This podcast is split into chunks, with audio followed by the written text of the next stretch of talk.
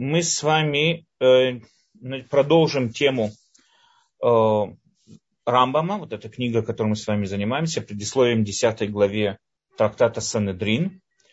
Э, вкратце я хотел бы повторить, потому что все эти темы, они взаимосвязаны между собой, и поэтому хотел бы вкратце немножко повторить о том, чем мы с вами говорили до этого.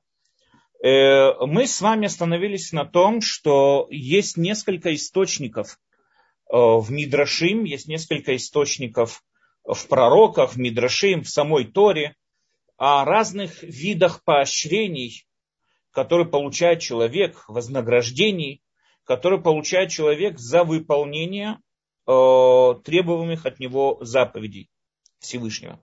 Мы их разделили на несколько групп. Мы сказали, что всего существует Э, четыре группы, пятая группа, которая всех объединяет вместе. Первая, это которые нашли источник тому, что это э, награда полагается человеку, это Ганеден. Э, а наказание за непослушание это гейном. А у них на это есть источники. Ганеден и гейном приводятся как и в Талмуде, более поздних частях Талмуда, так и в разных мидрашим вспоминается и Ганеден, и гейном. И это и есть наказание и вознаграждение за выполнение или невыполнение мицвод. Вторая группа говорит нам, что это не Ганеден, а это дни Машеха. И надо понять, что эти группы между собой спорят.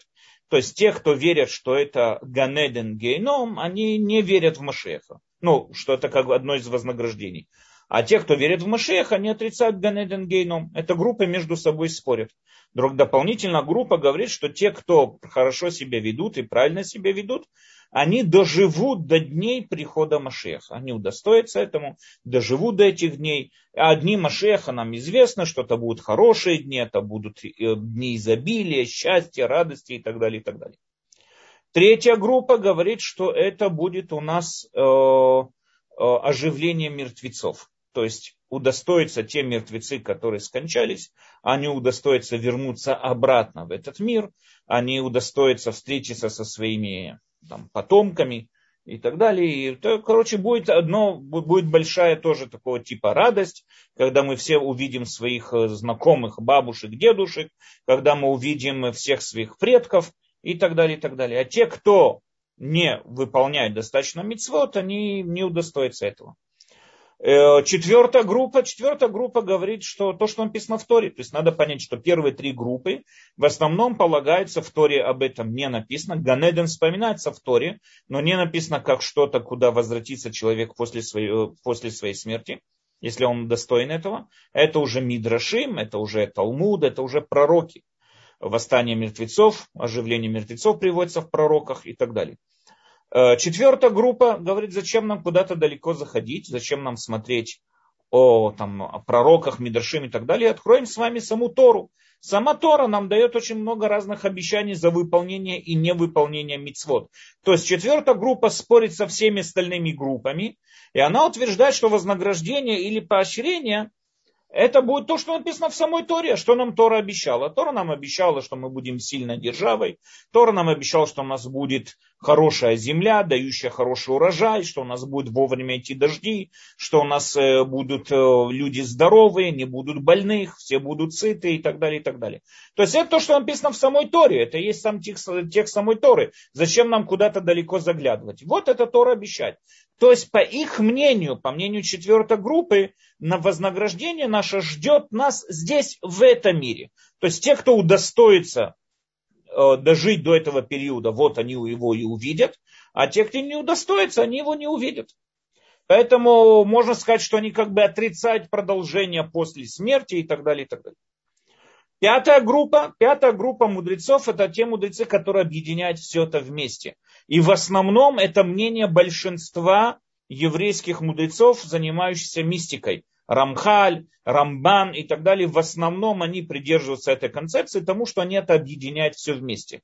У Рамхаля есть книга э, Дат Твунот, Дат Твунот, где он подробно описывает, где, когда, какое вознаграждение произойдет и так далее. То есть у них, он, они воссоединяют все эти вознаграждения вместе. Вначале мы будем мощно державой, как написано в Торе, в дальнейшем будет э, приход Машеха или оживление мертвецов, это разные споры, а потом мы все зайдем в Ганеден, и оттуда мы уже попадем, попадем, э, э, попадем там, э, в Урам Аба и так далее. То есть они объединяют это все вместе. Но говорит Рамбам, что главное, то, что вот нам обещает наша Мишна, которую мы с вами вот пытаемся прокомментировать, наша Мишна говорит нам про Улам Аба, и никто об этом не вспоминает практически. Мы задали с вами вопрос, почему никто не вспоминает, а вдруг все эти группы, они это имеют в виду, Улам Аба. Наша Мишна говорит нам о чем? Что у каждого еврея, каждый еврей у него есть возможность попасть в Уламаба. Каждого еврея, каждый, кто ведет себя, как мы с вами сказали, по еврейскому образу жизни, каждый, кто ведет себя по еврейскому образу жизни, у него есть возможность попасть в Уламаба. Ну, так может быть, э, а, Рамба, э, может быть, это и есть. То есть те, кто считает, что Ганеден вознаграждение, может быть, они и считают, что это Уламаба. А те, кто считает, что это восстание мертвецов, может быть, они это считают, что это и есть Уламаба. То есть Рамбам задает, говорит, утверждает, что ни одна из этих групп не объясняет нам, что это за тот Уламаба, который нам обещает Мишна за наше хорошее поведение. Мы тогда подробно это объяснили, поэтому я сейчас это вкратце только скажу. Мы говорили тогда о том, что есть разница между вознаграждением и разница между э, причинно-следственной связи, скажем так. То есть, если, например, э, доктор говорит человеку, брось курить, и у тебя повысится здоровье, там брось, не знаю, поедать сахара, и ты, там, у тебя поднимется здоровье и так далее. И человек сидит на диете, не употребляет сладости, или человек бросил курить, и у него лучше дыхание, у него улучшилось здоровье. Это не вознаграждение от доктора. Это не доктор дал ему награду. Вот молодец, ты продержался, не курил, вот тебе чистые легкие. Нет, это потому что человек ведет правильный образ жизни, последствия правильного образа жизни – это здоровые легкие. Это то, что ему обещал доктор, то, что ему прописал доктор и обещал доктор. Но это не вознаграждение доктора. Доктор только ему показал правильную истинную, истинный путь, как достичь правильного и хорошего здоровья. В отличие от этого, если, например, человек говорит кому-то, вот бросишь курить, я тебе там, не знаю, куплю тебе что-то не будешь курить месяц, сдержишься два месяца, тебе буду там, куплю то или то и так далее, и так далее. Тогда в данной ситуации то, что он бросил курить, и то, что он получил от того человека, то, что тот ему обещал, нету никакой связи. Это что-то извне. Этот человек сказал, бросишь курить, я тебе там, не знаю, куплю телевизор. Значит, он человек сейчас бросил курить, он получает телевизор, но это не имеет никакого отношения с его курением. Это вознаграждение не прямое последствие, это вознаграждение от кого-то со стороны. Поэтому, по мнению Рамбама, как написано в Мишне, у каждого еврея есть участь в Уламаба, имеется в виду, что это прямой прямое последствие. То есть, если будешь вести себя еврейским образом жизни, ты получишь тот самый уламаба. Что означает уламаба, мы сегодня как раз это наша тема. Но, во всяком случае, там написано в Мишне, ты именно ты получишь этот уламаба. То есть ты дойдешь до этого уламаба, ты будешь достойным, и ты его получишь, как человек, который сидит на диете, и он правильно держит правильную, правильную диету и так далее, это влияет на его здоровье, он сейчас более здоровый человек и так далее. То же самое человек, который ведет правильный образ жизни, дойдет до уламаба. Все остальные вознаграждения, о которых мы с вами говорили, восстание мертвецов, приход Машеха, хорошая земля, э, Ганеден, все эти награды, они не имеют никакого отношения к человеческому поведению. То есть какое отношение между тем, что человек выполнял заповеди, и то, что он удостоится Ганеден, или то, что он удостоится там э, воскреснуть со всеми остальными мертвецами. Никакой связи нету. Поэтому это вознаграждение, это не причина прямой связи, это вознаграждение. Значит, это уже не может быть уламаба. Ну что в уламаба мы понимаем, что это причина следственной связи. Хорошо себя ведешь, вот ты получаешь что-то. Не то, что получаешь как награда, а вот последствия твоего хорошего поведения, это уламаба. Получается, что все эти вещи, которые нам мы перечислили, пять этих мнений, получается, что они не говорят про Уламаба. И поэтому у Рамбама возмущение, почему люди говорят о разных вознаграждениях и так далее, которые источники которых могут там разбрасываться, как мы с вами сказали, и по разным мидрашим, и по разным пророкам и так далее. Но никто не занимается самой темой, что такое уламаба. В дальнейшем Рамбам объясняет, что есть Надо понять, источники в основном, главные источники, которые у нас есть, этих вознаграждений, в основном они берутся из Мидрашим. Мидрашим обещает нам разные вещи, обещает нам много разных э, обещаний, разных вознаграждений и так далее. Но проблема в том, что очень часто сама литература, которая называется мидраж, она очень проблемная. Мы это тоже с вами разбирали на прошлом уроке, но на этой теме мы остановились, ее не, не докончили. Так вот, тема Мидрашим, она очень проблемная, сама литература, которая называется Мидраш. Что такое Мидраш, мы объяснили с вами на прошлом уроке. Это сборник высказываний разных мудрецов, которые не имеют, не имеют отношения к законам. Есть Мидрашим, который называется Мидраш Аллаха, то есть аллахический мидраж, это высказывания разных раввинов, которые имеют прямое отношение к закону. Там приводятся законы. Сифри, Сафра. У нас есть еще несколько там мидрашим, которые занимаются именно самими законами. Есть мидрашим, которые высказывания мудрецов, но не касаются самих законов и так далее.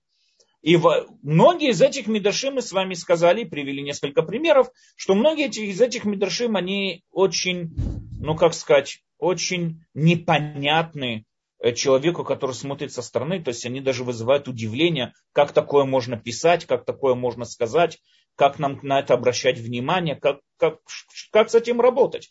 У нас есть мидрашим, которые описывают нереальные цифры, там, не знаю, евреев, живущих в Иерусалиме, описывают нереальные величины, там, нереальные размеры разных, там, э, не знаю, предметов в храме, описывают нереальные высоты. То есть очень много мидрашим, которые описывают нам какие-то вещи, которые очень тяжело их ну, нормальному человеку, который есть как бы хоть минимальное знание этого мира, у него вызывает возмущение. И он говорит, как такое можно писать? Это даже на сказку не похоже, потому что в ней нет никакой логики. Когда мы встречаем такие мидрашим, их очень много. Мидрашим, таких вот мидрашим очень много. Когда мы их встречаем, что с ними делать? Что делать с этими мидрашим? И мы сказали, что э, мудрецы делятся на три подхода, три группы, скажем так. Три группы мудрецов. У каждой из, мудрецов, у каждой из этой группы есть свой подход. Первая группа мудрецов говорит, что если в Мидраше написано, а Мидраше его писали величайшие умы, занимающиеся еврейством, иудаизмом, большущие раввины, основатели устной Торы, поэтому если Мидраш написан, значит то, что в нем написано, то истина.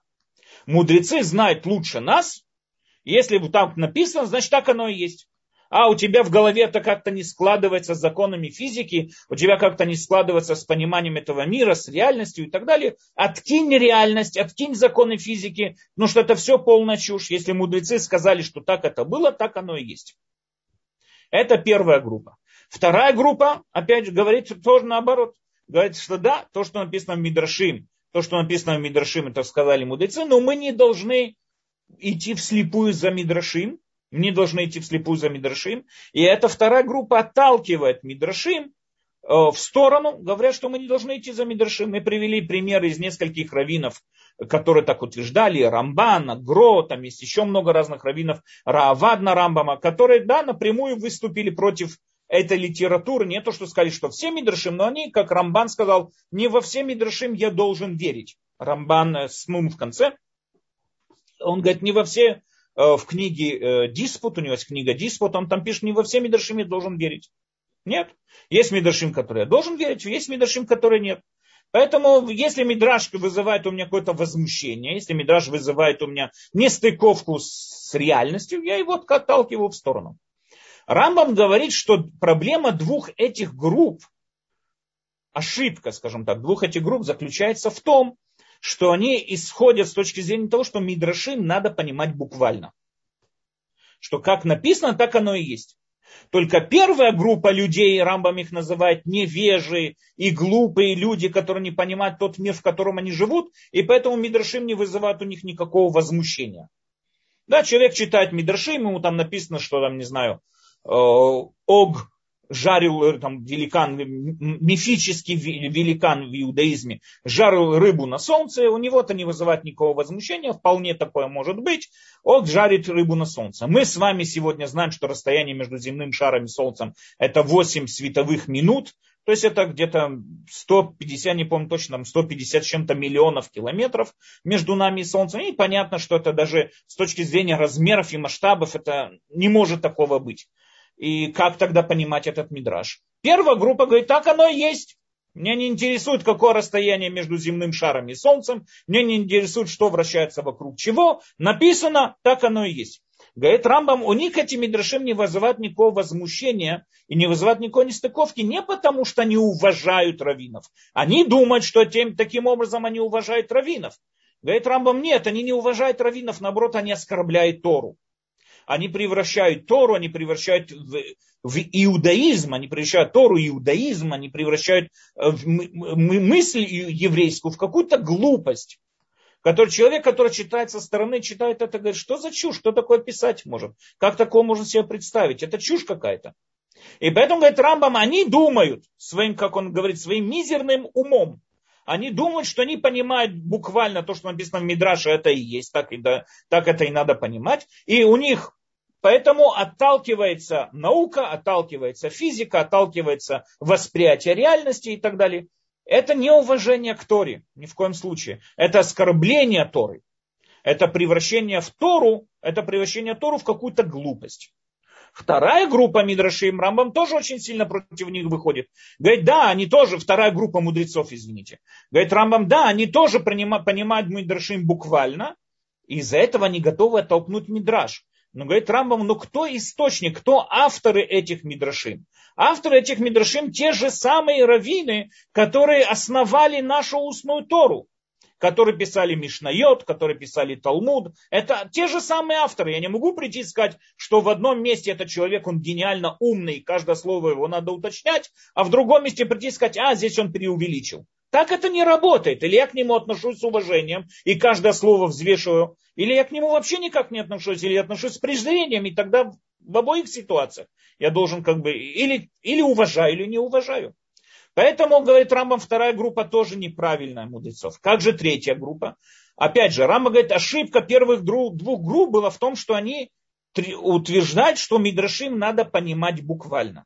Но я, говорит Рамбам, отношусь к третьей группе, и я считаю, что Мидрашим ни в коем случае нельзя понимать буквально. И здесь Рамбам открывает свою теорию, теорию аллегорий, которая каждый, кто знаком с его великим трудом Мурена Вухим, каждый, кто знаком с писаниями Рамбама, прекрасно понимает и знает эту теорию аллегорий.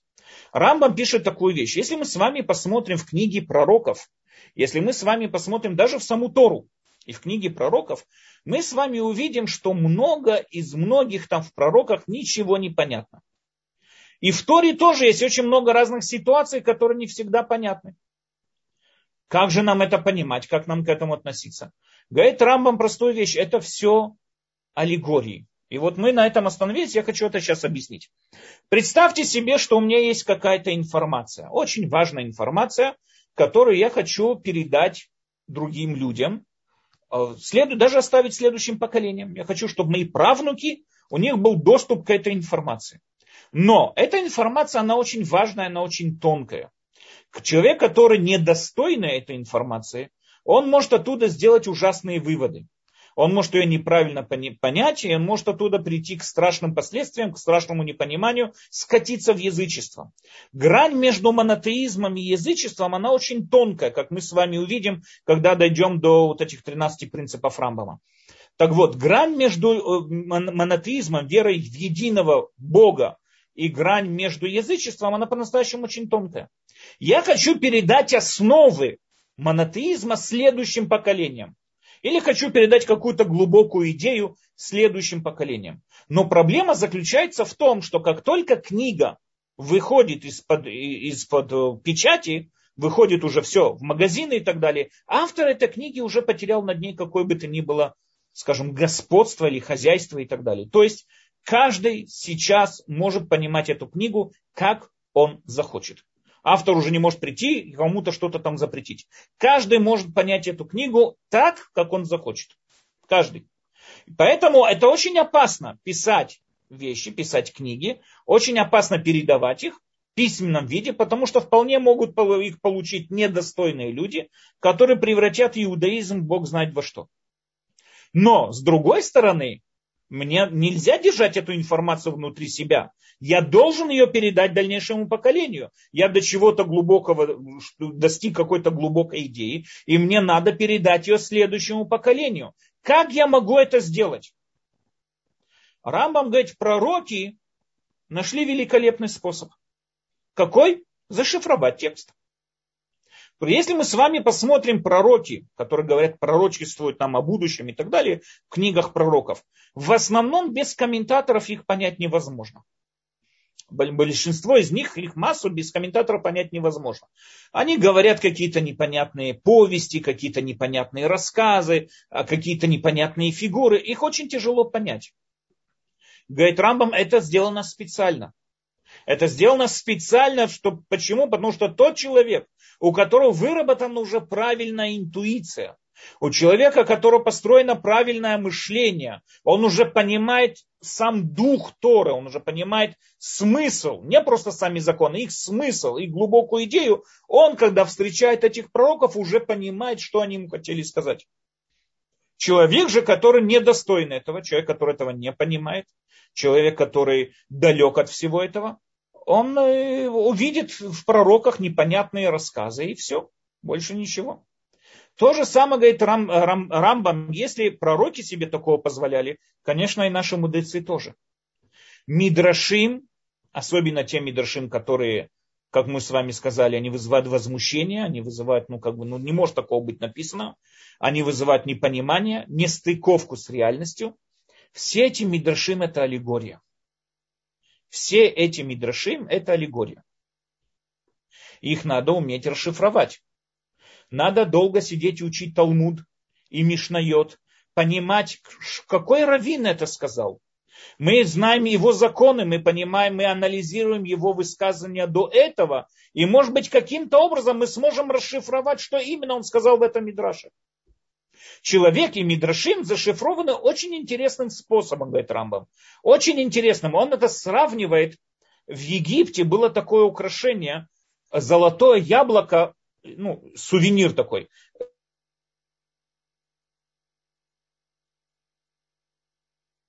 Такую серебряную решеточку, сеточку такую. Так, что со стороны, так что со стороны это казалось, э, так что со стороны это казалось серебро, только если присмотреться, в глубине видно было золото. Он говорит, Рамбам именно этим способом, этот способ использовали, именно этот способ использовали э, наши мудрецы. Они записывали какой-то красивый рассказ, какую-то интересную повесть, какой-то интересный, не знаю, факт какой-то, который вызывал людей, вау, такое восхищение и так далее. Но только грамотные люди, достойные люди могли в этом тексте найти подтекстовое э, послание. Но могли расшифровать этот текст и понять его истинность. И понять истинность текста Мидрашим, это не каждый человек способен. Потому что это надо очень глубоко, обширно, во-первых, и глубоко знать Тору быть знаком с ее направлением, быть знаком с ее, с ее намерениями, быть знаком с ее жел... стремлениями Торы и так далее. Также надо быть очень... Раб Даниэль, извините, что-то со звуком. Да. Да? Да. Алло, да. меня слышно? Алло, сейчас хорошо слышно. Также вы сказали, вот на слове также был какой-то скачок. Также это, я уже не помню, где это было. Меня слышно? Сейчас да, слышно сейчас меня? хорошо слышно. Окей, хорошо. Э, я просто повторю последнее предложение. Не помню, когда я сказал так же, я просто повторю последнее предложение. Э, э, мы говорим такую вещь, что мудрецы используют мидраж, описывая его какой-то интересной повестью, описывая какой-то интересной интересным рассказом или интересным фактом, который вызывает у нас какое-то там восхищение и так далее, описывают его этим, но только достойный человек, только тот человек, который реально достойный, тот человек, который э, умеет, как мы уже сказали, обширно знает Тору, глубоко понимает Тору, человек, который знает труды этого равина, он может расшифровать эти мидраши. Только этот человек может их расшифровать. Поэтому какой подход должен быть у нас к Мидрашим?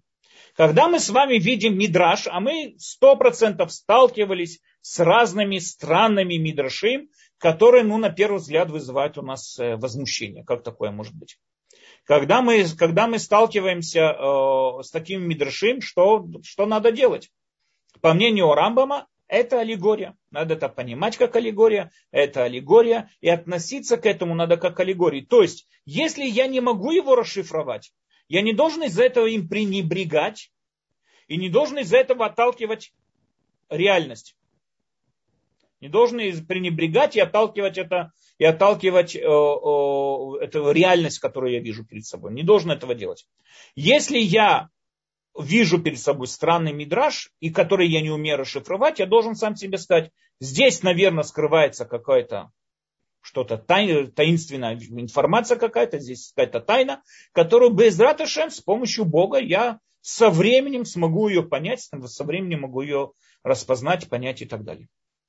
Таким образом, говорит Рамбам, таким образом, когда мы с вами видим все эти мидрашим, описывающие нам вознаграждение, описывающие нам вознаграждение в, там, в мирах, описывающие нам восстание мертвецов, описывающие нам приход Машеха, описывающие нам э, Ганеден. И мы сказали, что многие из этих мидрашим, они как-то даже вызывают какие-то возмущения. Ну, как такое может быть? Описывают нам э, приходы Машеха со всего его непонятными чудесами и так далее. Говорит Рамбам, это надо уметь понимать, что там именно говорит этот мидраш что он подразумевает, что он хочет нам сказать. Но ни в коем случае не надо из-за к этому относиться к чему-то, как к чему-то буквальному, и сейчас вот бежать против, там, против каких-то людей и выступать, вот в Мидраше написано так, так, так или иначе. Окей. Это то, что мы с вами затронули на прошлом уроке, только сегодня мы еще, еще чуть больше разобрали мнение самого Рамбама. В дальнейшем Рамбам говорит, однако, что нам предоставляет Мишна? Мишна предоставляет нам такое понятие, как уламаба. Каждого еврея, мы сказали, есть уламаба. Что такое уламаба? Мы уже не, не один раз затрагивали эту тему, что собой означает уламаба, что такое уламаба и так далее. Но для того, чтобы понять проблему, мы попытаемся сегодня чуть более подробно затронуть эту тему. Чтобы понять эту вещь, чтобы понять эту вещь, надо понять еще одну такую вещь. Наше восприятие этого мира происходит через органы наших чувств. Все, что мы можем сказать об этом мире, это то, что представляется перед нашими глазами, перед нашими ушами, то, что мы слышим, то, что мы нюхаем, то, что мы видим и так далее, и так далее. Мы ничего не можем сказать даже, даже с научной точки зрения. Мы ничего не можем сказать об объективном мире, то есть тот мир, который не представляется перед нашими глазами.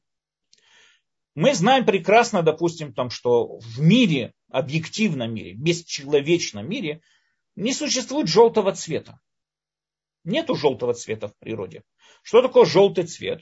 Это когда какой-то фотон отдаряется от какой-то предмет, попадает мне в сетку глаза, и по нервной системе мой мозг расшифровывает это как желтый цвет. То есть это определенная электроволна, не знаю, как сказать, определенная такое вот фотон, который попадает, частица, попадающая мне в глаз, и по нервной системе, по, по, через мозг мой расшифровывает это и говорит, что это желтый цвет. Если мы с вами представим мир без всего живого, он будет бесцветный мир. В нем не будет никакого цвета. Вообще ничего. Более того, он не просто будет бесцветный, он также будет и бесшумный мир. Что такое шум?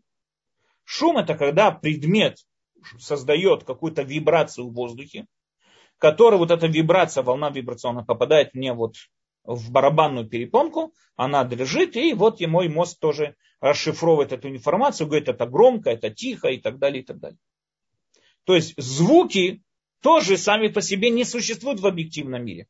Звуки существуют только тогда, когда есть кто-то, кто готов их уловить. Например, известный э, философ, академик э, Бартл Рассел задал в свое время такой вопрос. Сосна, которая упала в лесу. И, в ря... и рядом не было ни одного живого создания. Создала ли сосна шум? Ответ, конечно, нет. Сосна создала волны. Но так никто эти волны не мог уловить, поэтому она не создала никакого шума. Звуки, то, что мы с вами видим и так далее, и так далее, это только то, что наш мозг, как наш мозг расшифровывает получаемую информацию от разных органов наших чувств. То же самое и запах, феромоны, которые мы чувствуем, вкусовые рецепторы. Все, что мы знаем об этом мире, мы не знаем ничего, мы знаем только то, как этот мир представляется перед нами. Что мы видим перед нами? Это единственная вещь, которую мы можем с вами говорить. Мы видим разные объекты, которые представляются перед нами в той или иной форме. Это то, что мы можем с вами сказать. Но поэтому как мир представляется в своей объективной форме, мы даже близко себе такого представить не можем. Не можем такого себе даже представить. Мы можем представлять себе вещи, только те вещи, которые когда-то видели. Мы могли что-то увидеть и воссоединить вместе. Мы уже не раз об этом говорили. Там крылатые лошади, и там разные другие, там получеловек, полубык. Мы можем себе представить разных кентавров, разных манятавров. Мы можем себе представить разных чудовищ и все что угодно. Почему? Потому что мы воссоединяем их вместе. Мы воссоединяем этих животных, эти образы вместе. Это мы способны. Но, но представить себе что-то, что не построено на основах наш, на, нами увиденных основах, мы никогда не сможем.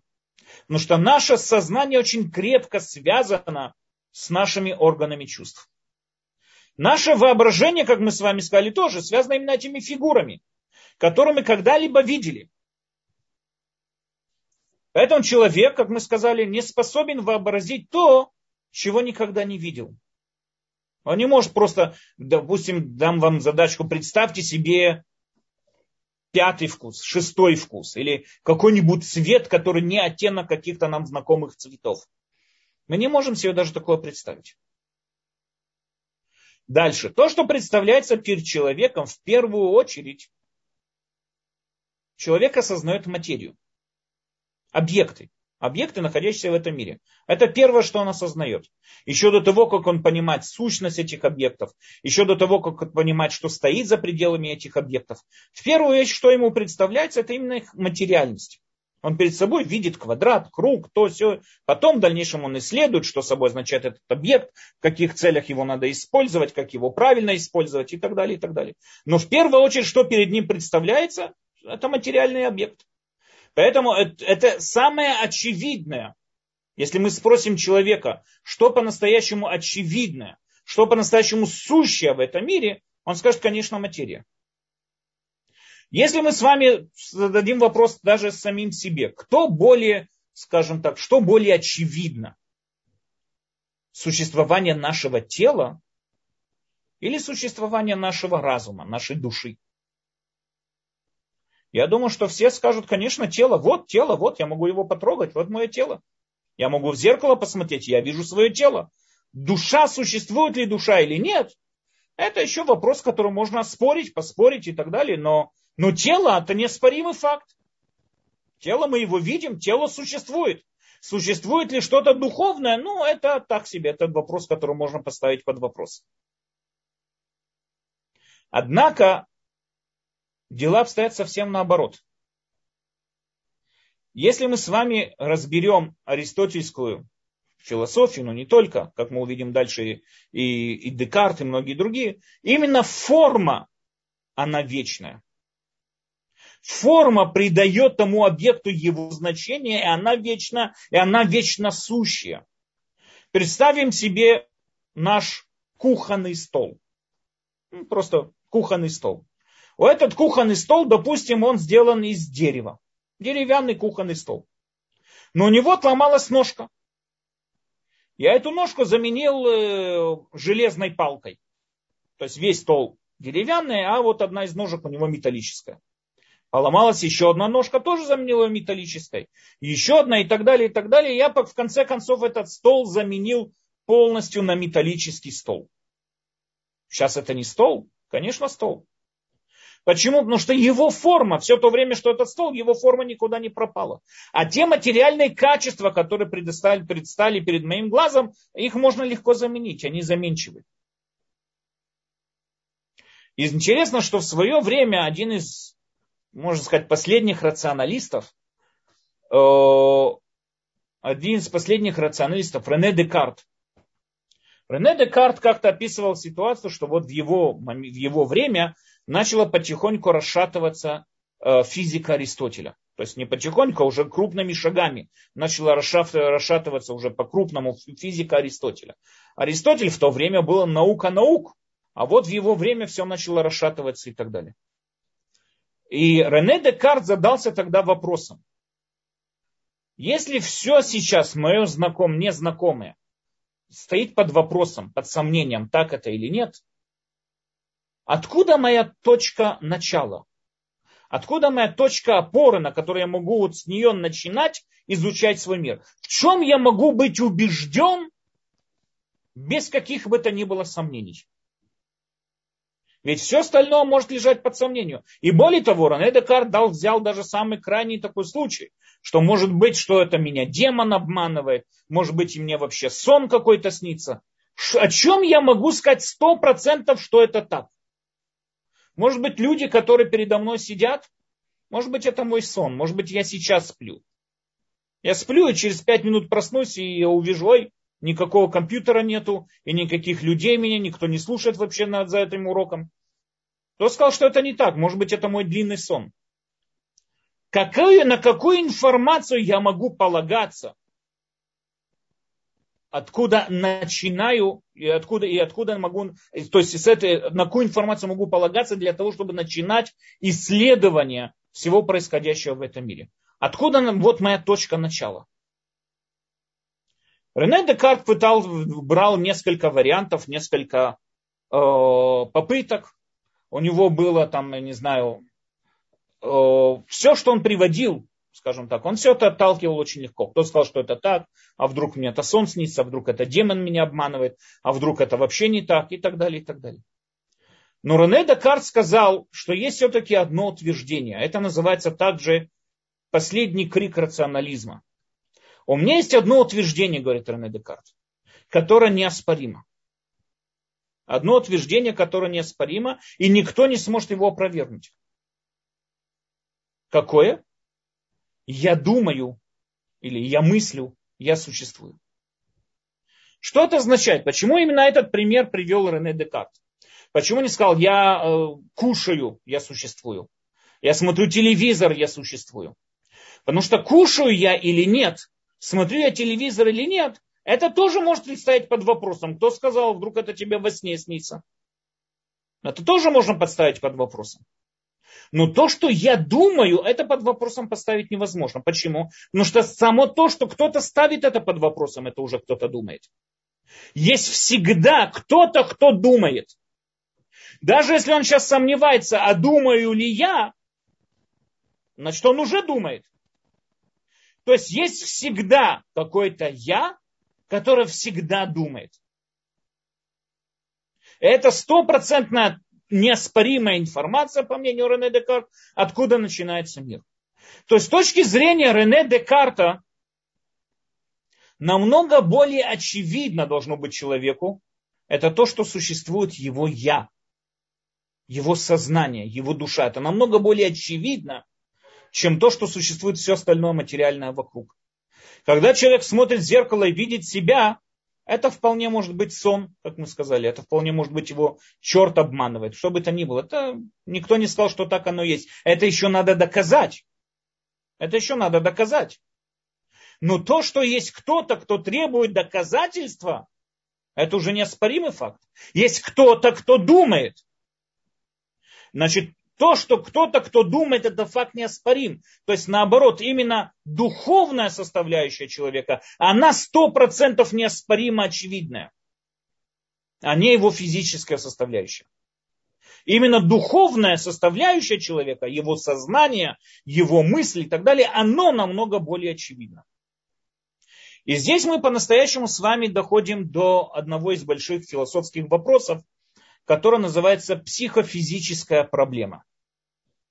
Психофизическая проблема. Что собой представляет психофизическая проблема? Что это такое? Если мы, мы с вами можем прекрасно представить, да, для того, чтобы понять эту проблему, надо объяснить несколько таких предпосылок. мы прекрасно можем себе представить и понять наш окружающий материальный мир. Мир, где существует одна материя. У материи есть четкие определения. Материя, она измеряется пространством, она измеряется временем, она что-то излучает, ее можно как-то измерить. У нее есть плотность, у нее есть масштабы, у нее есть вес, у нее есть много чего, что можно измерить. Она излучает тепло или не излучает тепло и так далее. То есть материю можно положить на весы и проверить. И вполне, вполне может быть весь вокруг нас окружающий мир, он может быть совершенно материальным, все космические, дальний космос, все что угодно, там вообще близко человечеством не пахнет, и там чисто материальные объекты существуют прекрасно. Это первый факт. Факт в том, что существует материя. Определение материи то, что можно его измерить. Факт второй, что существует также и еще одна составляющая, человеческая мысль, сознание человека, мысли человека существует что-то, не знаю, ну, то, что говорится в народе, называется духовная составляющая человека. Мысль человека, ее никак, какие масштабы она имеет, какую плотность она имеет, какие размеры она имеет. Никаких. Духовность невозможно никаким образом измерить. В этом и есть большая разница между духовностью и материальностью. Если материальность можно измерить, духовность никак измерить невозможно. То есть у духовности нет пространства, она не ограничена пространством, она не ограничена временем. Почему? Потому что если материя состоит из многих составляющих, атомы, податомные частицы и так далее, и так далее. С точки зрения Аристотеля, четыре элемента, земля, вода, воздух и огонь, они всегда, если что-то собрано, рано или поздно распадется. Но духовность, ее смысл в том, что она ни с чего не собрана. У нее нету каких-то составляющих, она есть сама по себе. Духовность невозможно измерить. Как мы уже сказали, ее невозможно взвесить. Сколько весит моя мысль? Никак. Это дополнительный факт. Третий факт. Духовность, это можно сказать такой предпосыл, да? Духовность, по идее, никоим образом не может влиять на материальность. Все, что влияет на материальность, это сама материальность. Когда я кинул камень, и он об что-то ударился, и то, во что он ударился, покатилось дальше, потому что до него дотронулась материальность. Когда я дую на что-то, я тоже отталкиваю воздух. Что бы это ни было, но на материальность влияет материальность. Духовность, по идее, может влиять на духовность, мы не знаем, но по идее может быть. Но вопрос здесь задается, как духовность влияет на материальность. Я поясню. Мы можем, человек тоже, как мы уже сказали, он состоит из того, что философы называют республика и респривата. Республика это общедоступная нам часть человека. То есть мы можем его подсоединить к разным видам мониторов, исследовать области мозга, которые сейчас задействованы. Мы, допустим, человеку показываем э, какой-нибудь фильм его детства, там он, он видит, там, не знаю, дом, в котором он родился, и мы засекли, что область мозга, отвечающая за грусть, сейчас задействовано. О, нам понятно, сейчас человек грустит. Но что именно вызвало у него эту грусть? Мы предполагаем, наверное, дом, дом его детства, наверное, скучает по своему дому. Кто сказал? А вдруг в соседнем доме живет, жила его первая любовь, и он ее вспомнил? А вдруг там э, на трамвайной линии сбили его собаку, и он ее вспомнил, ему стало грустно. А его дом детский вообще его не интересует, дом его детства. Откуда мы знаем? Мы никогда этого не узнаем, пока человек не откроет свой рот и не признается. То есть мы можем уловить определенные действия в человеческом мозге, которые уже связаны с самим мозгом. Да, вот эти электроны, которые действуют в мозгах, это мы можем уловить. Потому что они уже относятся к миру физики, физические. Их можно поэтому с помощью разных датчиков измерить, проверить и так далее. Но что именно вызвало у него то или иное? Можем ли мы читать человеческие мысли? Нет, конечно. Несмотря на все сказки, несмотря на все фильмы будущего и так далее, это невозможно, и такого быть не может. Потому что мысли относятся к духовной составляющей человека. Относятся именно к духовной составляющей человека. Никоим образом не имеют отношения к его материальной составляющей.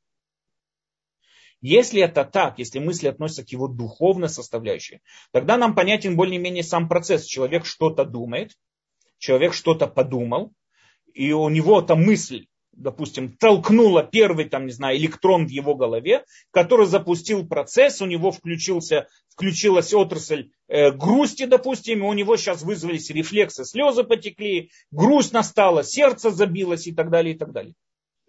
От чего-то все началось, от того первого электрона, которого толкнула мысль. Но, как мы с вами сказали, мысль не способна толкнуть ничего физического. Потому что мысль не физическая.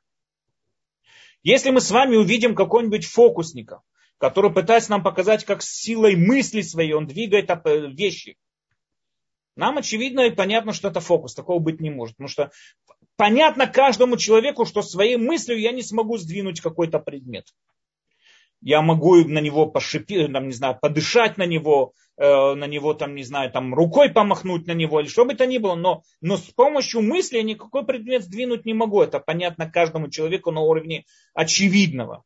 Поэтому, когда мы такое видим, мы удивляемся этому великому фокусу и так далее, как у человека такое получилось. Так если я с помощью мысли своей не способен сдвинуть кружку или книгу, которая лежит рядом со мной, как тогда я могу двигать атом? который, электрон, извините, электрон, который у меня в голове.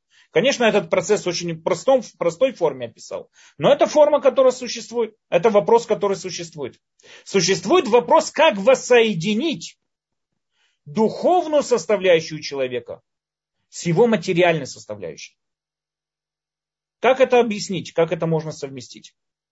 По-настоящему огромное количество книг и авторов, и философов, которые занимаются этой проблемой оно привело к тому, что есть такая целая отрасль в науке, это называется материализм. Люди, которые вообще из-за этого вопроса отрицают все духовное в человечестве.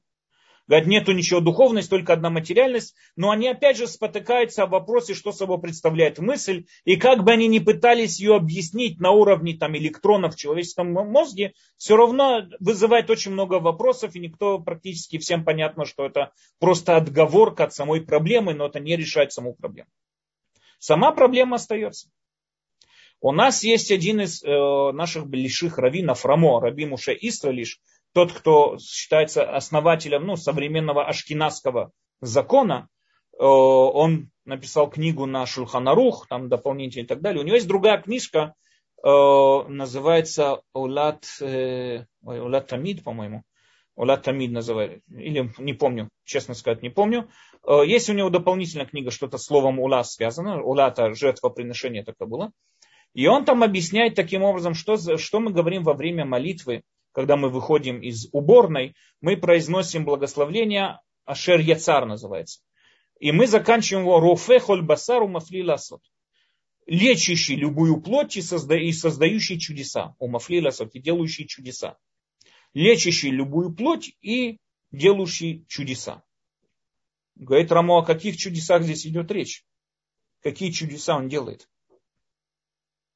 О каких чудесах здесь идет речь? Пишет Рамо, о самом великом чуде идет речь. Воссоединение сознания человека, воссоединение его мысли, то есть его души с его телом. Это можно объяснить только каким-то чудом. Опять же, мы знаем, что это так, потому что каждый человек понимает на своем уровне, каждому понятно, что у него есть мысли и так далее, у него есть духовная составляющая себя, его сознание, его мысли. Ведь опять же, как мы говорим, когда стучатся в дверь, мы говорим, кто там, нам говорят, я. Кто такой я? Длинная кишка, кто такой я? Кто сейчас бьется в дверь? Кто я? Почки, позвоночник, кто я? Понятно, что я имеется в виду мое сознание. Мое сознание, которое привело меня, привело мою плоть вот к этой двери и так далее. Это и бьется в дверь. Так вот, как воссоединить это сознание, которое понятно, что оно не имеет никаких измерений, как мы с вами сказали, оно за пределами любого физического объекта, как его соединить с нашим телом, которое совершенно ограничено. Как можно воссоединить то, что не подлежит ограничению пространства и времени, соединить с тем, что полностью зависим от пространства и времени? Как его можно ограничить? Рамхаль пишет, что это можно сравнить, так говорит Рамхаль, э, в свое время были такие игрушки в коробку, когда мы открываем коробку, там выскакивает такой вот на пружинке клоун такой. Эти похожие игрушки были во времена Рамхаля тоже. И говорит Рамхаль то же самое похоже, как бы Всевышний как бы сжимает эту духовную составляющую человека с его телом, и как только человек там умирает, и чтобы это ни было, сразу же это выскакивает как пружина из его тела. Но опять же, это тоже такое объяснение аллегорическое, это то, чтобы дать нам какое-то представление. Но по-настоящему эта проблема существует. То есть человек, подведя итоги, состоит из духовной составляющей, респривата, которая от нас скрыта, мы его никогда не увидим, называется респривата, это скрыто от нас, пока человек не расскажет, мы ничего не поймем. И есть республика, то, что открыто нам. Мы можем сами его исследовать, мы можем сами понять и так далее, и так далее. Ну что это республика. Когда приходит человек и говорит, мне холодно, или человек говорит, мне больно, я могу, и, могу исследовать все его тело, послать его на все возможные анализы, провести все возможные рентгеновые снимки, МРИ, сети, все что угодно. Ему могу сказать, смотри, я не нашел причины твоей боли. Я не знаю, почему тебе больно. Не могу найти причины боли. Но я не могу прийти и сказать, тебе не больно. Потому что если он говорит, что мне больно, ему больно не, не просто, ему не надо себя исследовать, чтобы ему было понятно, что ему больно. Ему и так понятно, что ему больно. Саму его сознанию понятно, что ему больно. Для этого ему не надо себя исследовать, для того, чтобы понять, секунду, мне больно или нет. То есть есть какая-то духовная составляющая человека, есть его материальная составляющая. Две эти вещи совместимы вместе, они находятся вместе нераздельно. То, что называется философия Аристотеля, называется э, материя и ее форма. Материя и форма. Материя человека, мы сказали, это, опять же, материя это не материальность, не материальный объект, а именно материя, то есть платформа, на которой находится форма. Сам объект это человек, его сам объект, это как Рамбам нам писал в прошлой книге 8 глав Рамбама, это все его совокупность вместе, то есть его это, то, что мы называем его живучесть, то, что он живой есть. И второе, к этому живому дополнительная форма, которая говорит, он живой и мыслящий. То есть человек состоит из материи, формы, живучесть его и мыслительная, мыслительная его составляющая, мысленный. Он мыслительный. Таким образом, но это все вместе, это и есть человек. Нету отдельно духовной составляющей, отдельно материальной составляющей. Нет. Человек это и есть совокупность духовной и материальной составляющей. Это и есть человек. Таким образом, говорит Рамбам такую вещь. Когда распадается материя от формы, мы это уже с вами не раз объясняли, не раз говорили об этом, поэтому я сейчас только это повторяю. Когда распадается материя от формы, тогда и материя не существует, и форма не существует. Они не могут существовать одна без другой. Это означает, что вещь уничтожена. Ее больше нет. Все, вещь уничтожена. Есть разница между тем, что стол поломался, и я заменил ему ножки или какую-то деталь, или тем, что стол превратился в щепки. Это уже не стол, это щепки.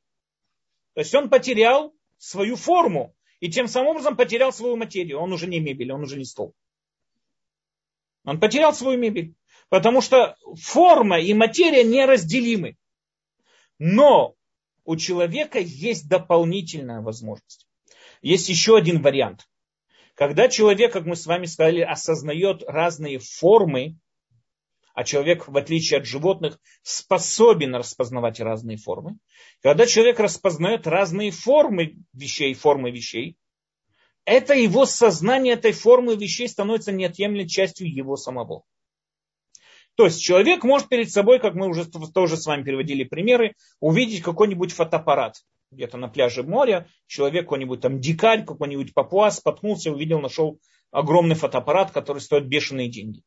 Он не знает, что собой означает этот аппарат, как им пользоваться, но он видит, что он блестит своими линзами на солнце, отпугивает птиц, поэтому повесил его на ветку своего дерева над своим огородом, чтобы отпугивать птиц. Но какой-то турист ему пришел и объяснил, как правильно пользоваться этим фотоаппаратом. И только тогда Папуас по-настоящему осознал форму, сущность этого предмета.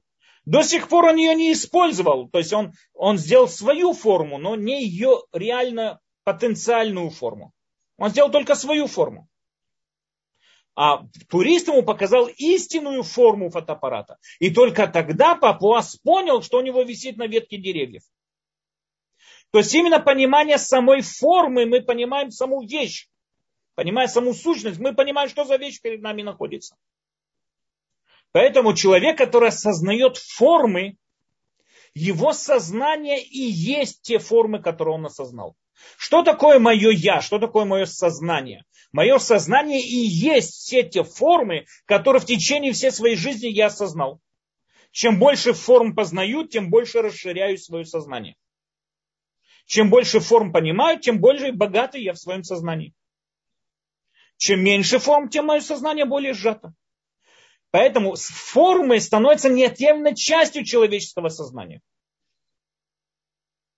Когда же человек познает формы этого мира, форму форм Всевышнего, сознает, ну, там в дальнейшем мы с вами, может, заметим там астрономию Аристотеля, там э, высшие сферы и так далее, и так далее, когда он осознает те формы, формы вечности, его сознание становится вечным. Его респривата, его духовная часть становится вечным, неотъемлемым, вечным, несмотря на то, что тело уйдет, и человек умирает с точки зрения тела, но он продолжает существовать с точки зрения своего сознания и разума. Потому что его духовная составляющая продолжает существовать. Это только тогда, когда человек познал форму Всевышнего, ну, форму этого мира и так далее. Тогда он и продолжает существовать. Это и называется то, что мы с вами называем уламаба. Это и есть уламаба. Именно это и есть уламаба. Теперь, естественно, что здесь, когда мы пытаемся сейчас распознать, что же означает уламаба, что это такое уламаба, мы находимся в очень большой проблеме. Почему? Потому что все, что мы с вами знаем, все, что мы с вами можем представить, это все через призму, через призму нами увиденных вещей. Мы не способны мыслить за пределами трехмерного измерения. Мы не способны мыслить за пределами пространства и времени. Да? То есть мы это, это единственное, что мы можем мыслить. Мы можем мыслить только э, такими категориями мышления, как большой, маленький, красивый, уютный, неуютный, удобный, неудобный и так далее. Но улам Аба, следующий мир, он не имеет никакого отношения к материальности. Это совсем что-то другое. Мы знаем, что есть улам Аба. Мы понимаем, что есть уламаба. Но что он означает уламаба? Мы это ни в коем случае познать никогда не сможем. Улам Аба мы не сможем никогда познать по той причине, что он находится за пределами всего нами увиденного, потому что наши органы чувств способны воспринимать только материальные вещи, только материальные объекты. Улам Абан вообще с материей не связан. Он связан с духовной составляющей человека, которая, по идее, сама по себе за пределами трехмерного измерения. Она за пределами любого измерения. И поэтому естественно, что мы ни в коем случае не можем никак познать, что собой представляет Улам Аба. Однако есть определенная разница. То есть не то, что разница, а можно сказать таким вот образом. Смотрите. Э, человек, слепой. Представим с вами слепого человека. Человек слепой с детства. Он не знает, он ни разу не видел никаких цветов. Он не знает, что такое цвет. Но он слышит, что люди вокруг него постоянно говорят о цветах. Есть цвет, такой-то цвет, розовый цвет, желтый цвет, зеленый цвет. Он слышит постоянно, люди об этом говорят. Он знает, что есть такое понятие свет в этом мире. Более того, этот человек, через, несмотря на все трудности, э, достиг каких-то академических развитий, и он прекрасно понимает, как цвет влиять на человеческое сознание, и какие рецепторы в мозгах включаются, и какие там, не знаю, процессы происходят. И он прекрасно понимает, что видит перед собой человек, который видит красный цвет. Но можно сказать, что он знает, что такое красный цвет. Нет. Он понимает, что такое красный цвет, но никогда не осознает, что такое красный цвет. Это то же самое, я привожу всегда пример. У нас есть человек, который учится на медицинском факультете, и он прекрасно знает, как работает нервная система человека, и он знает, что прижатие пальцев э, при, при давлении кончика пальца, там, на кончика нерва на палец, прижатие нерва на кончике пальца вызывает большой импульс э, дискомфорта, который мы называем боль. Поэтому он делает вывод, лучше пальцы в дверь не защемлять. Он понимает, как действует боль, он понимает на все те рефлексы, которые вызывают боль, он понимает все те ощущения, которые вызывают боль, но никогда боль не чувствовал. Можно ли сказать, что он знает, что такое боль? Нет. Кто, да, знает, что такое боль? Тот, кто хоть один раз в жизни своей зажал палец в двери. Ему тогда все, никаких вопросов нету. Он прекрасно знает, что такое боль. То же самое и здесь. Мы можем очень много говорить, что такое уламаба. Мы можем ходить вокруг да округа, описывать, что такое уламаба, и говорить, что это что-то идеальное, это что... Но сможем ли мы познать, что такое уламаба? Конечно, нет. У нас нет никаких инструментов, чтобы познать, что такое уламаба. Потому что он относится к духовной составляющей человека, а не к его, а не к его э, материальной части и так далее. Еще одну вещь, я хочу, вот, хочу заметить еще одну вещь, и мы, э, я вас отпущу. Рамбам говорит, однако мы с вами видим, что человек все-таки да, тянется. Человек все-таки, несмотря на то, что он не может описать, что такое, но мы видим, что даже здесь, в материальном мире, человек предпочитает духовные удовольствия. Например, описывает Рамбам ситуацию, человек приходит, ну, не знаю, на какое-то мероприятие, очень голодный, и все на него смотрят, ему неудобно, он возьмет немножко еды там на какой-нибудь свадьбе, да, он пришел голодный, он возьмет немножко еды здесь, кусочек булочки здесь, что-нибудь такое здесь и так далее, для того, чтобы ни в коем случае не показаться людям как обжора. Ну и у нас здесь получается интересная ситуация. С одной стороны, уважение к нему, который ищет человек, а с другой стороны физическое наслаждение от хорошо поесть. И мы видим, что всегда именно духовное удовольствие, опять же, это не духовное удовольствие, но по отношению к материальному удовольствию, но да, духовное, человек всегда предпочитает духовное удовольствие. Человек может поститься, человек может э, э сжим, сж, как сказать, сжимать свои, э, сдавливать свои материальные желания, амбиции и так далее, может это вполне делать, но для чего? Для того, чтобы добиться хоть капли уважения, чтобы добиться чего-то духовного. То есть уважение и так далее, это как бы по отношению к хорошо поесть, это более не менее духовная составляющая. Так говорит Рамбам, если мы с вами видим, что в этом мире человек намного больше ценит свои матери... Э, духовные наслаждения, так представьте, что это будет в том мире, когда мы находимся только в духовном наслаждении. Не духовное по отношению к чему-то, а именно духовное. Однозначно духовное, без каких бы там, э, без каких бы там не было условий. Чисто духовное наслаждение. Опять же, подведем итоги. Что мы сегодня с вами видели? Что такое улам аба? Мы никогда не сможем с вами на этот вопрос ответить. Почему? Потому что, опять же, все, что мы с вами воображаем, это только то, что мы когда-то видели и ощущали. Поэтому Улам Аба может представиться нам каким-то райским садом, там где-то люди, птички поют, там солнышко сияет и так далее. Но это смешно, это, конечно, это не Улам Аба. Что же собой представляет Улам Аба, мы никогда это понять не сможем. И более ли, поэтому нет никакого смысла искать здесь какого-то пояснения. Но мы знаем, что Улам Аба это, это высшее возможность удовольствия, которую можно получить, которым получает именно духовная составляющая человека, высшее удовольствие, Так как мы видим, что и в этом мире человек тоже предпочитает именно э, духовное удовольствие больше, чем его материальное. Окей, хорошо, мы, слава Богу, смогли, успели сегодня с вами, немножко я вас задержал, но мы успели немножко поговорить на этой теме. Без Раташем на следующей неделе я не смогу, поэтому мы через неделю без Раташем э, с вами продолжим дальше это, разбирать эту, эту тему. Спасибо большое за урок, Рав Даниэль. Есть вопросы, вопросов много. Начнем. Э, Давид спрашивает, а разве Олам Аба не материальное? Сказано ведь, что люди будут в телах.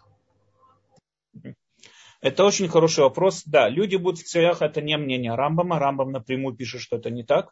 Вы правильно говорите, это вопрос больше к Рамбану, к Рамхалю, и к другим, которые говорят, что да, что люди будут в телах. Но опять же, они подчеркивают, сам Рамхаль подчеркивает, что это будет не то тело, это будет не то тело, это будет совсем другое тело, которое совсем другое тело, которое э, будет очень тонкое и так далее, и так далее. Но по мнению Рамбама, по мнению Рамбама, он полностью отрицает это мнение, по его мнению, нет, это Улам Аба, он пишет это черно по белому, можно сказать, в своей книге законов он это пишет, что Улам Аба это мир чистых, э, чистых э, разумов, где нет никаких тел, там нету верх, низ, нету разных, там не существует пространства.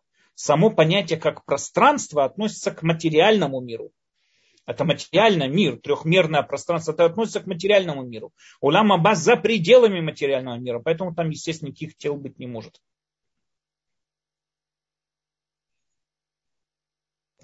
Спасибо большое. Татьяна спрашивает, душа созревает, находясь в границах тела, для следующей ступени жизни? Да, можно так сказать. Следующая ступень жизни это уламаба, конечно. Да. Потом нас интересует вопрос, как рождается мысль. Как рождается мысль? Это очень хороший вопрос, и по-настоящему очень много э, философских книг написано на эту тему. И я не знаю, смогу ли я сейчас четко это все описать. Это, может быть, надо дать отдельный урок на эту тему. Но да, мысль это во всяком случае, мысль это что-то совершенно по идее, то, что те, кто не придерживается к материализму, мысль это что-то духовное, это духовная составляющая человека. Как она порождается, это хорошая, это очень большая тема, на которой написано бесконечное количество книг. Спасибо. Далее Марина спрашивает, если Рамбам считает, что в Аламаба нет тела, по его мнению, люди мрут дважды, ведь воскрешение мертвых из 13 принципов. Очень хорошо, Марина очень хорошо поняла эту тему.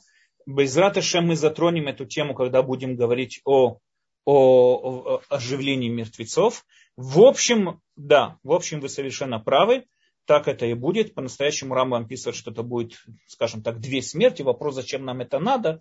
Это отдельно. Мы, мы без Раташем немножко более подробно поговорим об этом, о оживлении мертвецов в дальнейшем, как это видит Рамбам, в всяком случае. Но да, правильно, вы правильно поняли и совершенно правильно сказали. Да, по мнению Рамбама будет вторая смерть, только написано, что эта смерть не будет сопровождаться трауром, грустью и несчастьем, как сегодняшняя смерть. Это будет как бы всем понятно, что мы идем в Уламаба, это будет больше там с радостью и так далее. То есть э, изменятся наши эмоции, скажем так, по отношению к смерти. Мы не будем опять же грустить и не будем сидеть в трауре, и не будем, это, это будет совсем другой, скажем, эмоциональный подход к смерти.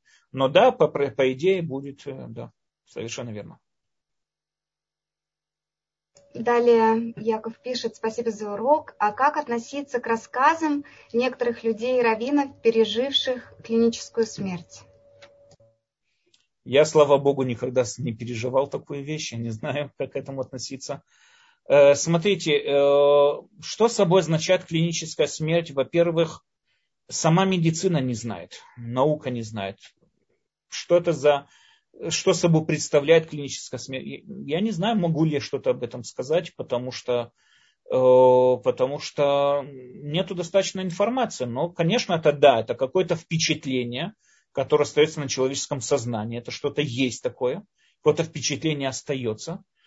Что оно собой означает, мне очень тяжело сказать. Но да, вполне, конечно, вполне может быть. Я не знаю многих раввинов, которые пережили клиническую смерть. Я слышал только несколько свидетельств разных людей. И по, по-простому эти свидетельства, их нету смысла оспаривать. То есть это есть как такое явление. Что оно означает собой, это явление, я не знаю, но это какое-то переживание, впечатление и переживание, которое остается именно на духовно составляющей человека. Да. Спасибо большое, Рав Даниэль. Есть еще вопросы? Есть еще у меня время? есть время. Если у вас есть время, у меня есть тоже. Это, это... А, спасибо. Давайте попробуем э, включить микрофон. Да, здесь. Так. Пожалуйста. Ида. Алло. Да. Меня слышно? Отлично, замечательно. Э, спасибо большое за урок. У меня такой вопрос. Если вы говорите, что духовность не влияет на материальность, как тогда можно объяснить э, такие моменты, как э, Рав Свирский возвращал своих учеников в то состояние, когда они стояли у горы Синай, когда они были в Египте, и ребята чувствовали это и видели это. Как можно объяснить э, Э, что э, есть в Кириат Арба Рав. Э, я просто знаю, потому что у меня сын его учился в Мидрашиата Галиль. У нас была группа из ешеботников. И там учился. Так он приезжал, и он, глядя на ложку, сгибал эту ложку. То есть мыслью он заставлял ложку согнуться. И это все видели. Значит, мысль можно, может влиять на материальность? Смотрите, э, во-первых, я никогда не сказал, что материальность не может влиять на мысль, на, на материю, э, что мысль не влияет на материю, я сказал, что мы не знаем как. По-простому мы не можем объяснить, как это происходит. Это во-первых.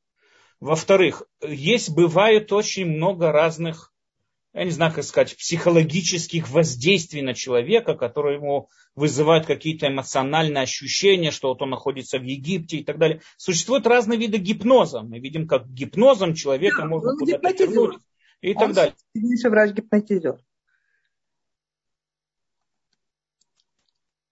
Нет. Я думаю, это любой начинающий фокусник умеет делать эти... Любой начинающий фокусник умеет совершать такие фокусы сгибания ложек. Я не знаю, что Равин этим хотел доказать. Нет, он знаю, просто хотел... сидели ребята, и он им просто... Ну, так это, знаете, сколько таких фокусников существует, и сколько э, людей, которые раскрывают эти фокусы, существует. Я не знаю, как люди достают голубя из шапки, я не знаю. Это, конечно, не то, что, чтобы сказать что-то, что-то опровергнуть или что-то доказать. Ложка была в наших руках. Не я понимаю, но опять же, я говорю, что есть огромное количество разных Посмотрите, только зайдите в YouTube и посмотрите сгибание ложек.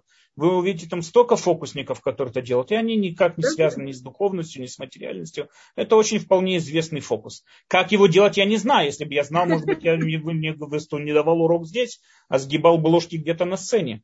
Но я не знаю, конечно, как это делается. Э, но это, это совершенно обычная вещь. Теперь, есть другое, есть воздействие на психологическое состояние человека. Есть такое, конечно, мы знаем, гипнозы могут каким-то образом действовать, определенные, э, определенные медитации каким-то образом делать. Мы можем как-то достучаться до, до человеческого духовного, э, до человеческой духовной составляющей. Можем это сделать. Я не знаю, что, что вы рассказываете про Свирского, извините, я даже не знаю кто он, но во всяком случае, даже если он что-то такое и делал со своими учениками, это опять же есть такое понятие, как и гипнозы, есть такое понятие, как и воздействие на человеческое сознание и духовность и так далее. Но это никоим образом не говорит нам, что и не объясняет во всяком случае, как духовность может влиять на материальность. Хорошо. Но были случаи, когда э, враги Израиля поднимали руки на праведников и не имели в этом состоянии, как только праведник на них смотрел. Такие случаи тоже были в еврейской истории. И, да, и поэтому кто сказал, может быть, из-за него Всевышний вступился и сделал чудо. Да. А, ну хорошо, он Всевышний, конечно, может вступиться, но это не означает, что праведник своей мыслью что-то сделал.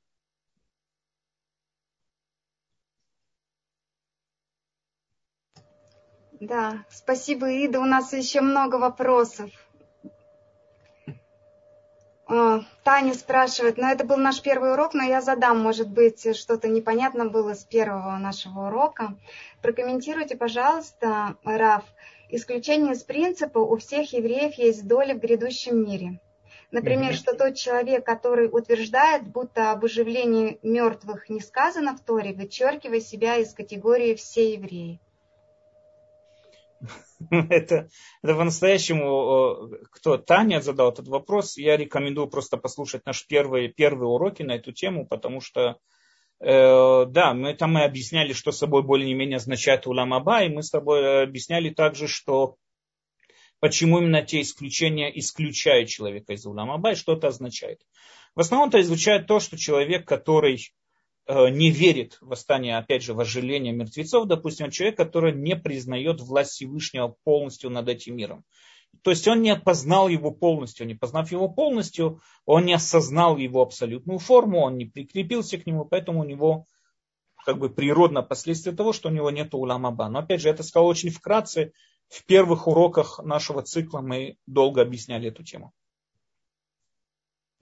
Спасибо, Рав Даниэль. Следующий вопрос э, от Дани... Не могу... Может, неправильно скажу имя. Ну ладно. Когда человек думает, что все, что он видит, это иллюзия, это может привести его к, сумасшедш... к сумасшествию. Я где-то слышала, что это уж не такая уж и неправда. Можно назвать это состояние дереализация. Как э, человеку не потерять грань. Как я понимаю, те четверо, кроме Раби Акилы, точнее один из, из них чувствовал это. Я не очень понял, при чем здесь Раби Акива к, ко всему этому вопросу, но э, смотрите, это не то что, то, что мы видим, это не иллюзия. Надо понять, в чем разница между иллюзией и тем, что мы говорили в начале. Иллюзия это вообще вещь, которая мне представляется совсем то, что нету ничего в реальности и так далее. Но понятно мне, что желтый цвет, есть какой-то объект, который отталкивается от него, от фотона и дает мне желтый цвет. То есть есть как минимум свет, есть какой-то объект, который создает шум, который создает желтый цвет, который создает там, не знаю, определенные запахи. Я не могу сказать, что собой, собой означает этот, э, э, этот объект, как он выглядит без, ну, без того, что мне представляется, но я могу только говорить о том, как он представляется передо мной. Это по-простому то, что мы сказали, это не иллюзия, это единственное, что у меня есть, единственное бытие, о котором я могу говорить, это то бытие, которое стоит перед моими глазами. И теперь, что он означает без моих глаз, я не знаю, но это, опять же, да, это не то, что это иллюзия какая-то, это не иллюзия, это научный, научный факт на сегодняшний день.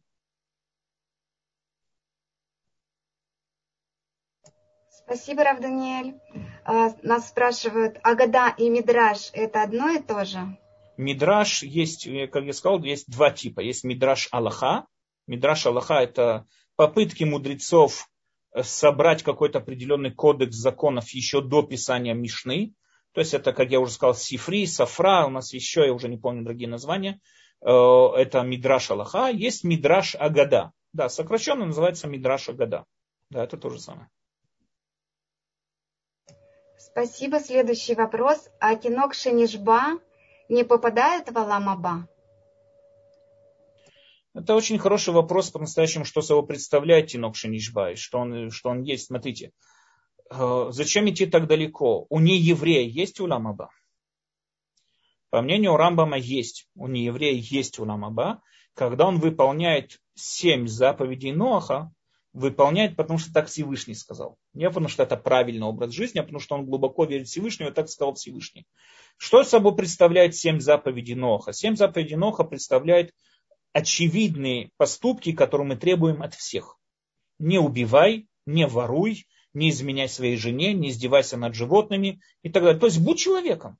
Если Тинок Шенишба, он человек и ведет себя как человек, тогда у него, и потому что он верит в Всевышнего, тогда у него есть э, улам аба. Если же он не ведет себя таким образом, так у него нет улам аба. Спасибо, Рав Даниэль. Ашер спрашивает, возможно ли возвращение из Аламаба? Спасибо. Я ни одного такого не знал и не знаю. Э, кто вернулся бы с Уламаба, я нет, вряд ли Вряд ли. Опять же, может быть, восстание оживления мертвецов. Я не знаю, что это собой будет представлять, но э, знаком ли я лично с кем-то? Нет.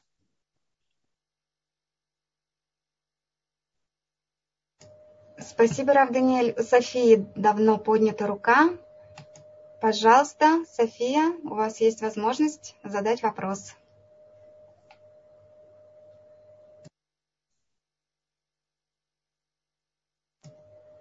Нет, не получается. Дорогие участники, друзья, если я не задала ваш вопрос, поднимите руку, можно будет задать голосом. Вопросов много, и чат быстро мелькает. Так, вот, а Виталь, да, пожалуйста. Добрый вечер, э, Рав Даниэль. Да, вопрос такой, он написан, но, наверное, очень много там. Э, можно ли сказать, что э, как бы задача человека, как бы самое главное, да, это осознать, познать форму Творца через ее проявление, понятно, и уподобиться в какой-то мере, да? Это верно? Конечно. Да, конечно. Конечно, это есть. Это есть. Вы вкратце просто писали все, что от нас требует Тора, да. Ну, а как вот это тогда обобщить? Я не знаю, ну вот как это сделать? Выполняя написанное в Торе, выполняя мицвод. Мицвод воспитывает в нас правильные качества. Мы это как бы более подробно говорили на прошлом цикле уроков, когда говорили о 8 глав Рамбама. Мицвод воспитывает правильные качества человеческого характера, которые способствуют ему правильно мыслить и правильно смотреть, правильно воспринимать этот мир, который в свою очередь способствует ему познавать Всевышнего и так далее, и так далее.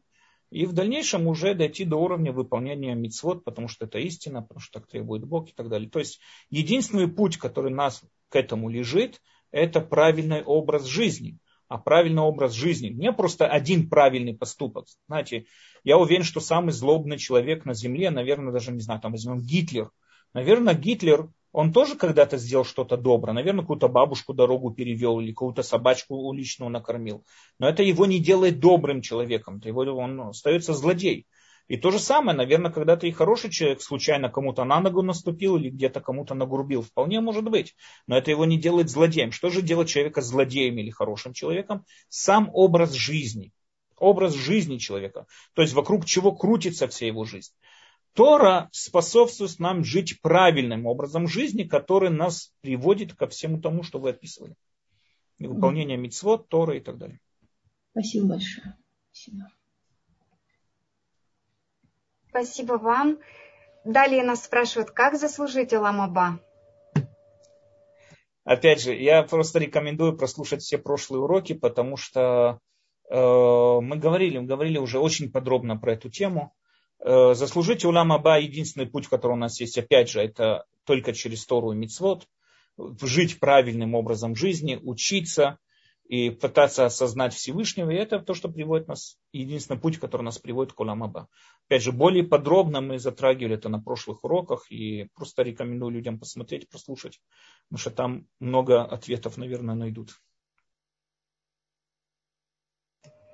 Спасибо большое. Так, Здесь есть вопросы, никак не разберусь с кириллицей. Можно поднять руку и задать. Э, вот Розин, Розина. Есть вопрос. Пожалуйста, поднимите руку, можно будет задать вопрос. Так. А, далее. Ну, а Виталь, по-моему, спросил уже этот вопрос. Можно ли сказать, что задать человека познать форму Творца через ее проявление и уподобиться? И это был Дорогие друзья, да, вот, пожалуйста, я раз, э, разрешаю говорить. Пожалуйста. Розина, а, может включить. Да, добрый день, да, да. И, да, да, меня слышно, да? Добрый да. вечер. Создал материальный мир, и он только в этом измерении доступен. Я хотела узнать, был ли он создан для нашего удовольствия вообще, или он какова, его цель материального мира, если мы должны предпочитать духовный материальному? Спасибо. Смотрите, на это могу ответить простую вещь. Э, есть много объяснений, какая цель э, в существовании материального мира, для чего он существует, зачем существуем мы, какой смысл в нас и так далее. Есть очень много раввинов, которые объясняют это. Есть очень красивое объяснение Равкук, Э, пишет в своей каббалистической книге, Равкука это объясняет.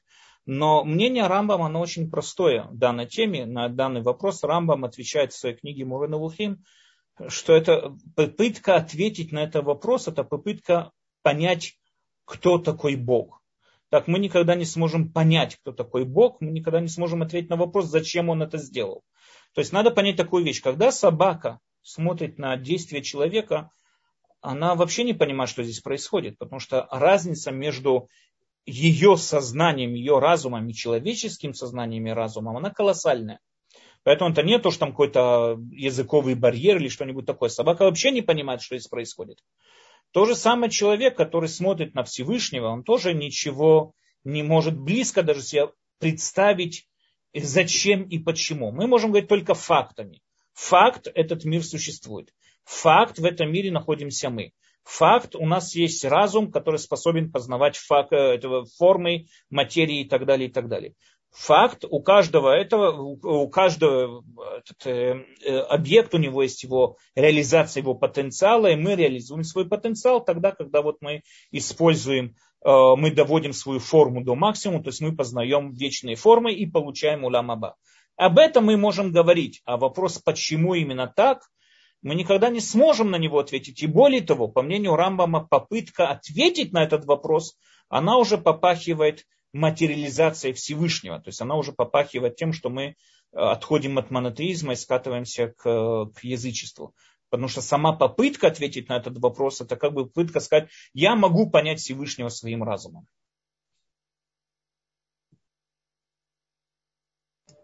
Спасибо. Да, Спасибо большое за вопрос. Ирина далее спрашивает, куда попадают души тех, кто не попадает в Аламаба? По мнению Рамбама, никуда. Куда попадает форма стола после того, как мы его превратили в щепки. По мнению Рамбама, составляющая в Улам Аба есть простая вещь. Или человек постигает Улам Аба, или то, что его ожидает в конечном, это карет. כרת – это просто все уничтожение. То, что, знаете, на видеоиграх есть game over такой мигает. Все, закончена игра, и все, на этом все закончено. То есть, так как стол, который мы разбили на щепки, он потерял форму стола, где эта форма стола? Нету формы стола, все. Нету стола, нету его формы, форма пропала. Нету стола, нету его формы. То же самое человек, который не удостается עולם הבא, нету человека, нету его плоти, нету его материального составляющего, духовная составляющая, его форма пропадает тоже.